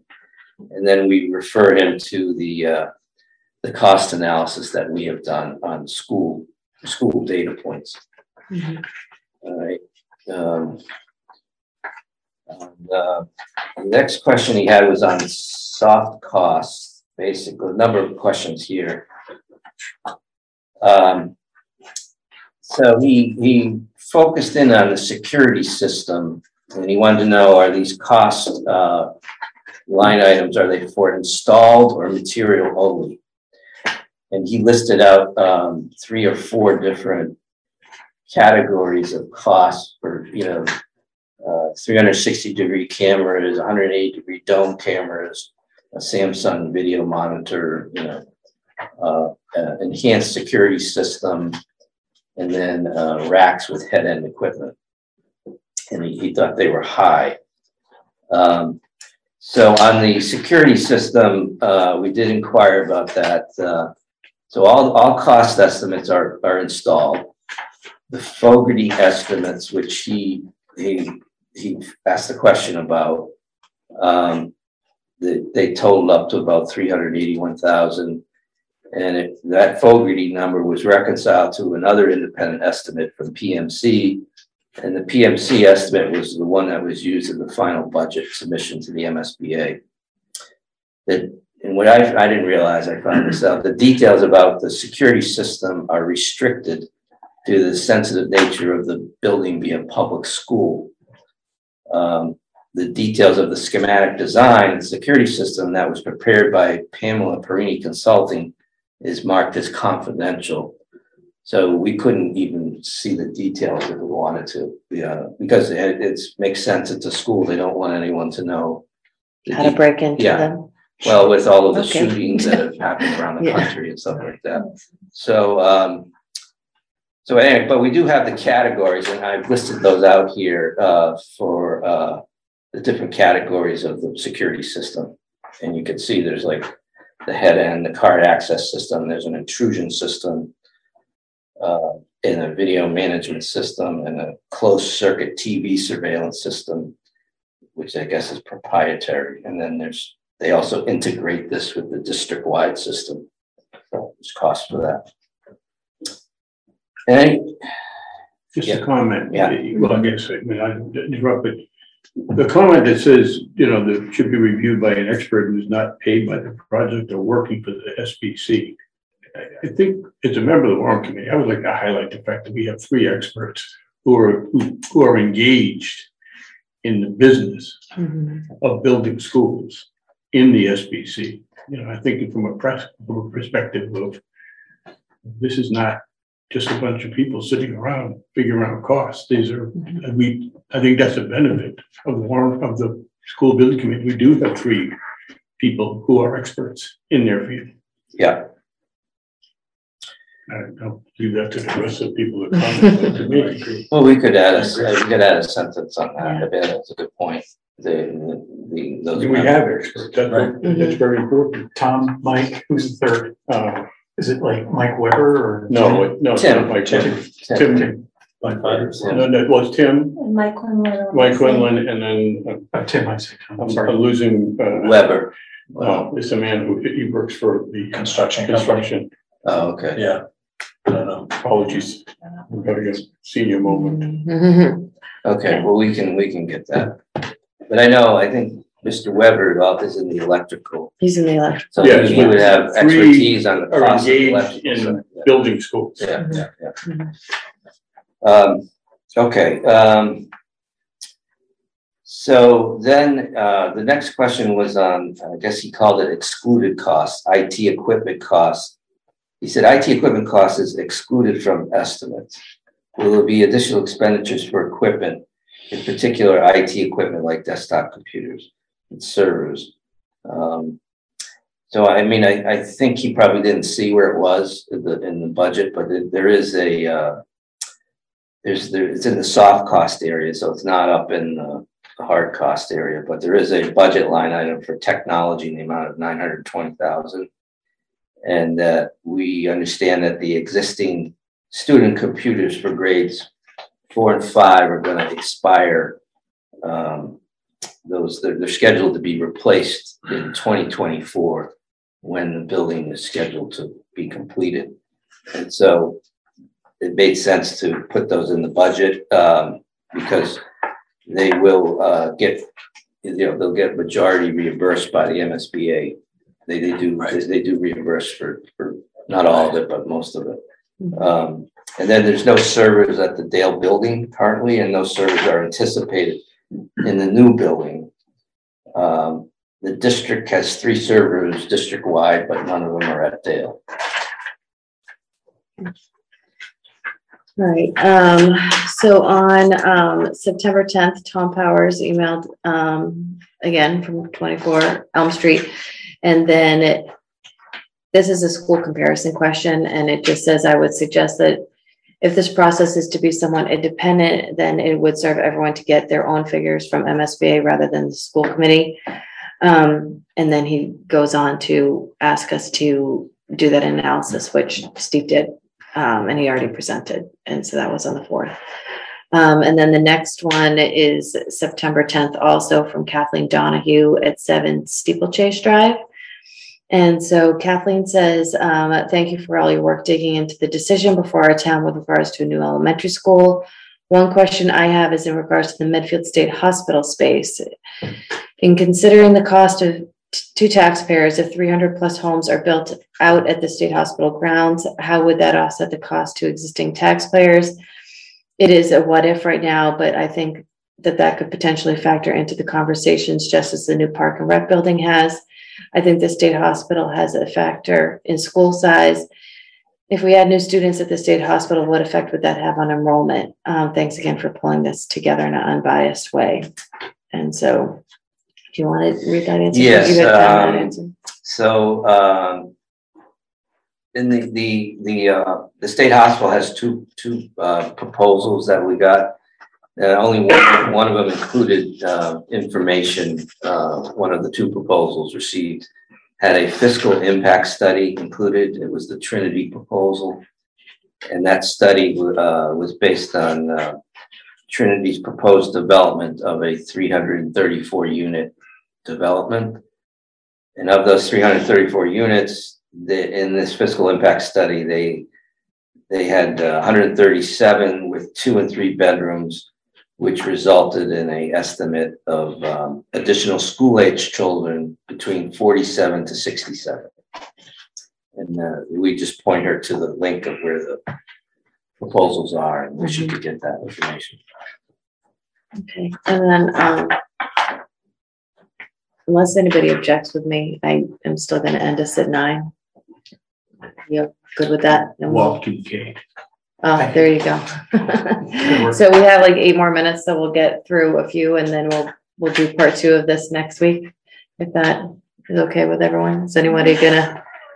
I'm sorry. I No. stayed up and actually watched the Patriots game until the end last night. No, And no, as you're much as good. I You're enjoyed good. that, it is hitting me hard pretty. You're absolutely So, right. I'm good. okay. Have a piece of chocolate. I know, I need another piece of chocolate. Okay, so the next group of questions are actually all things that were placed in the Q and A of our September thirteenth meeting because we had run over and didn't have a chance to address them. Um, a lot of these we actually already talked about, so, um, I'm gonna paraphrase, um, a little bit just to be able to get a few in here. So from Chris McHugh Potts at Seven Curve Street, um, this is in regards to the open meeting law complaint that we talked about that night, and she wanted to point out that we are missing not only the ones from twenty eighteen, but also the twenty seventeen um, PB, PP and BC uh, minutes, the Permanent Planning and Building Committee minutes, um, and that there were several feasibility stu- studies, bylaw changes and things like that going on. Um, and so Again, we have posted all of the correspondence about that complaint on our website. Um, and then, um, also from Chris McHugh Potts at seven Curve Street, same, same date. Um, it says after the quad meeting in the spring of twenty twenty, Selectman Pete Peterson suggested having a non-binding town meeting vote on grade configuration. The other two selectmen agreed with him. School projects in other districts have failed at town meeting in a large part because of site selection. And in each instance, the towns responded to the MSBA saying it would further engage the community on key decisions, including site selection the next time around. Why are we repeating mistakes for the other towns? There is nothing within the MSBA process that prohibits a town from voting on site selection. In that case, of other towns, when the site has changed, the vote passed, MSBA has said it plays no role in site selection. So the answer is, um, the meeting you reference is on April seventh, twenty twenty, um, in case anybody would like to watch it themselves. Pete's question is around two hours and fifteen minutes in.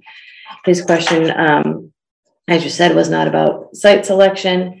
His question was about whether or not it should be a three, four, five school or a four, five school. Um, this meeting was not about site selection.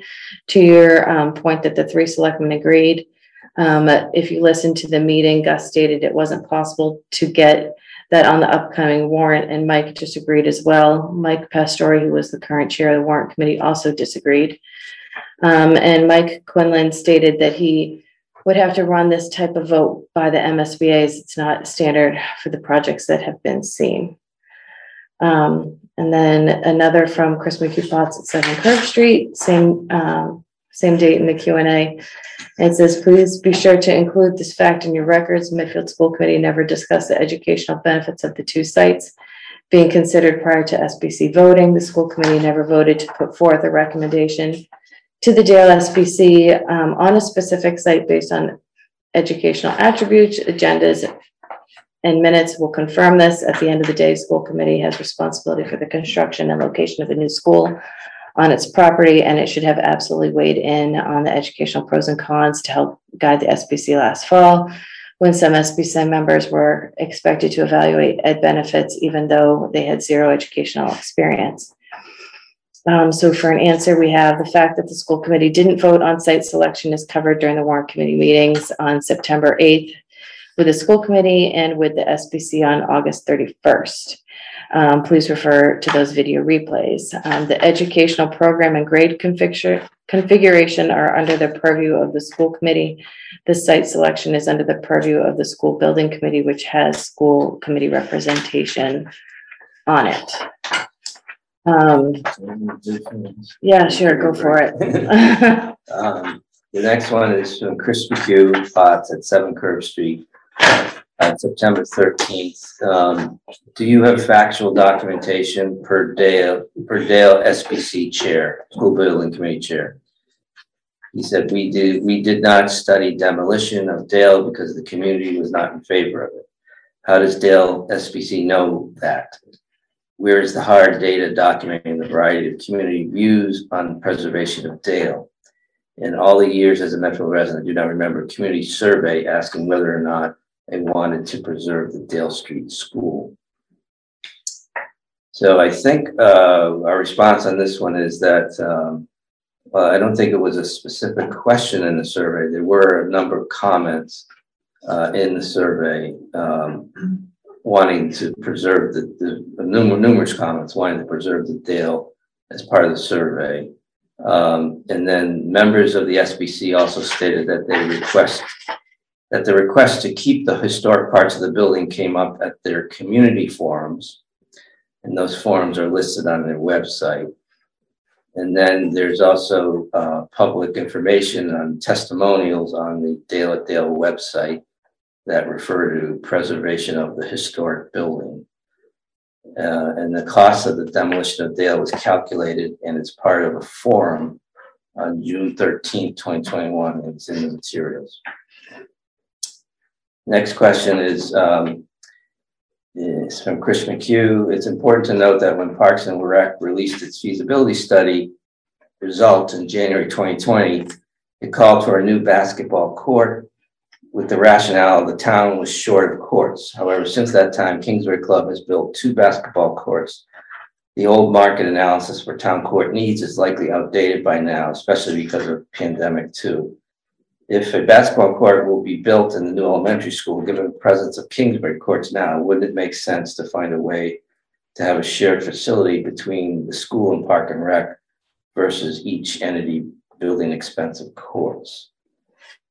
Uh, so the uh, this issue with the Dale and and Dale building, the history of park and rec building projects was covered by the warrant committee at its September 23rd meeting. Uh, the discussion of sharing a building between the schools and park and rec, as well as the size of the gym and the basketball courts was discussed with the SBC on August 31st. And it was also covered during the warrant committee meeting with the school committee on September 8th. Okay, and then I think we'll do page twenty-five and then call it a night. How's that? Can I just ask this question?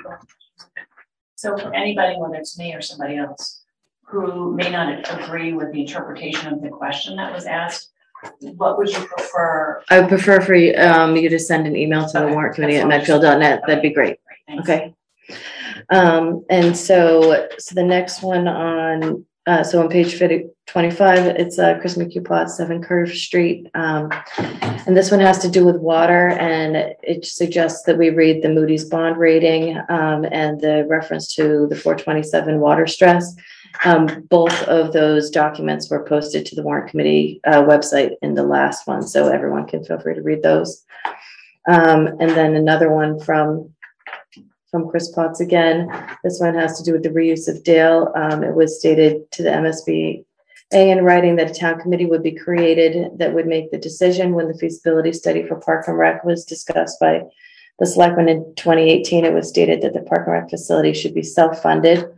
Um, selectmen are on record saying that it, it was their original expectation that the master planning committee would be making the Dale reuse decision. Um, it is wrong for an automatic assumption to be made that Park and Rec would move into Dale, like site selection. This should be pushed on residents without sufficient community input. Um, and so we held a whole session on this on the twenty-third that covered all of that. Um, and we, it goes through the entire process. There's also a legal opinion that was written that talks about the transfer process. That's also on our website. Um, and the process um, is actually not decided by the master planning committee. Um, the process is laid out in detail. It's a multi-step process that involves the school committee, selectmen, and a- as well as a town meeting vote. And I think the last one we'll do tonight is um, Jerry Potts um, from Seven Curve Street um, on September 13th. Uh, he wrote, the SBC said that both schools would be excellent. The teachers were not involved before the site selection. Dr. Marsden was clear about that at town meeting. Um, have they been deeply, they have been deeply involved since the selection, um, which they would have also if it was Dale. So the answer to that is the involvement of the teachers and how both fits the educational plan were discussed by the warrant committee meeting on September 8th and the 29th.